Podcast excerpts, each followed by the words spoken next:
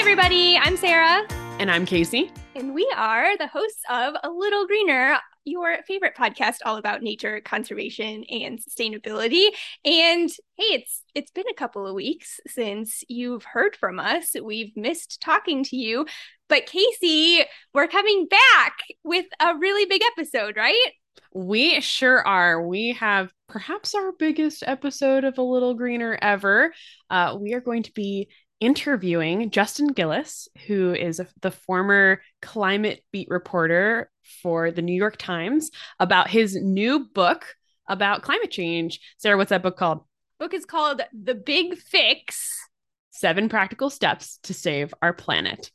So we're really excited. We recorded this a couple months ago, but we can't wait for you guys to finally hear it. And the book will be coming out that same week. Thanks for listening, everybody. We're excited about this episode, so we hope you enjoy listening. And then we will be back regularly scheduled with our weekly episodes of A Little Greener.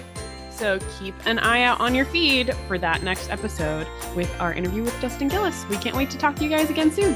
Bye. Bye.